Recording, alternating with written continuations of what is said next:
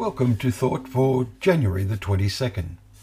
Our readings are taken from Genesis 37, Psalm 39 and 40, and Matthew 24. And our thought is, I have not hidden. All of our four chapters today are really thought provoking. David's emotional Psalm 40 captured our attention.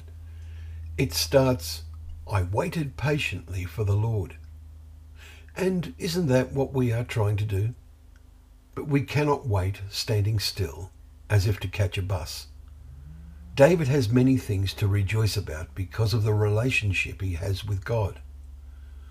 He has put a new song in my mouth, a song of praise to our God. Many will see and fear, and as a result, put their trust in the Lord. Verse 3. He says, I have told the glad news of deliverance. Verse 9. I have not hidden your deliverance within my heart. I have spoken of your faithfulness and your salvation. I have not concealed. Verse 10.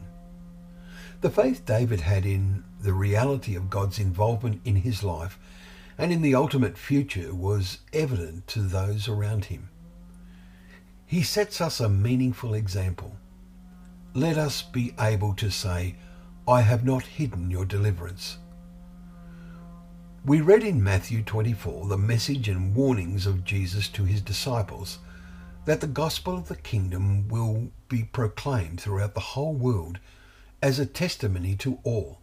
Verse 14. The disciples had the responsibility to start on this work. But Jesus warns, Many will come in my name, and they will lead many astray. Verse 15.